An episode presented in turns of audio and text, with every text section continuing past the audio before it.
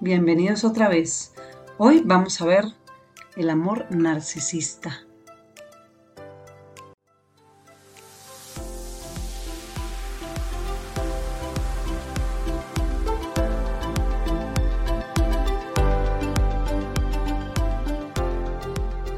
¿Qué pasó con la humanidad? ¿Por qué tan narcisistas? ¿Por qué tantos cobardes? Me aterra ver tanto dolor generado de padres y madres a sus hijos por no ser tal y como se los imaginaban. ¿Es que ellos se creen perfectos? ¿Nosotros los padres somos perfectos? Ok, entonces decirle a mi hija que la amo, pero que no la recibo con esta u otra persona que la hace feliz, ¿me hace mejor persona a mí? ¿Cómo es posible que como padres y madres le enseñemos a nuestros hijos que amar es poner condiciones que vulneran al ser? ¿De dónde sale este ego tan enorme que nos hace pensar que nuestros hijos fueron convencidos por otros y que son perfectos? Porque son nuestros. ¡Qué bajeza! Amar es tener esa capacidad de dejar ser sin juzgar, abrazar la felicidad del otro y disfrutarla juntos. El amor narcisista es el que está repleto de condiciones, el que genera que el disfrute y el amor placentero cree culpas, el que enseña a mezclar el amor con el poder y entonces permanentemente se le roban los deseos al otro, impidiéndole vivirlos, negando justo lo que ese otro manifiesta querer. El amor narcisista es ese que en su deseo de poseer daña los momentos más significativos y se vuelve irreemplazable, creando recuerdos nefastos e imborrables. No entiendo a qué hora la humanidad se volvió tan llena de miedos y empezó a crear bolas de nieve, repletas de infelicidad. Y después nos llenamos la boca diciendo que la juventud de hoy es terrible, que está dañada. ¿Quiénes somos los responsables de las futuras juventudes? Me parece sencillamente insólito que en lugar de agradecer a un hijo nuevo o una nueva hija, a quien ciertamente Dios puso en nuestro camino para seguir creciendo espiritualmente, prefiramos perder al propio. Y lo peor, en nombre de Dios.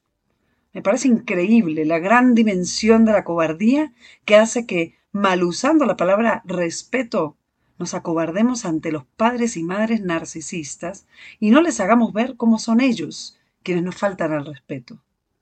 A nosotros y también a Dios, confundiendo el amor con el poder. Y somos tan incapaces de madurar que no les comunicamos nuestro enojo. Es más, dañamos nuestras relaciones más hermosas por culpa.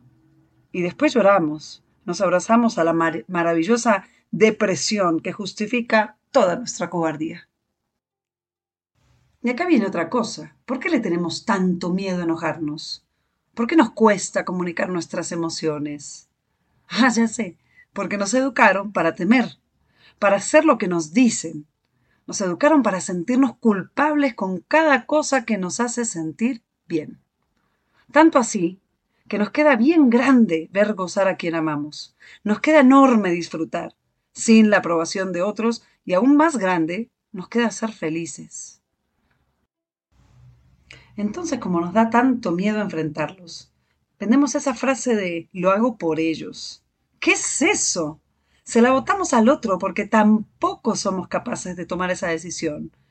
De no le digo porque soy cobarde, no he madurado, no me acepto, o lo que sea que me impida hacerlo. No. Entonces, no me separé por ustedes. No le digo para que no sufra. No lo hago para no lastimarla. ¿Qué va? No hacen, no dicen, no comunican. Eso es una decisión propia, no es por otros. Eso es narcisismo. No tomar responsabilidad y justificar con otras pequeñas acciones como grandes cosas y sintiendo que nada es suficiente. Amigos, amigas, tomemos la responsabilidad de nuestra propia vida Seamos capaces de defender lo que nos hace bien. Seamos claros con nuestras prioridades y manifestemos el amor con amor. Siendo claros, comunicadores, no evasores. Solo así vamos a honrar al Dios en el que creamos, o siquiera a nosotros mismos. Es hora de amarnos para amar, solo así vamos a mejorar el mundo, reciclando las enseñanzas manipuladoras y de dominio e invirtiéndole amor al amor, el amor que no se sufre ni se lucha, siendo fieles a los que nos dice nuestro corazón. Eso es Dios. Chao.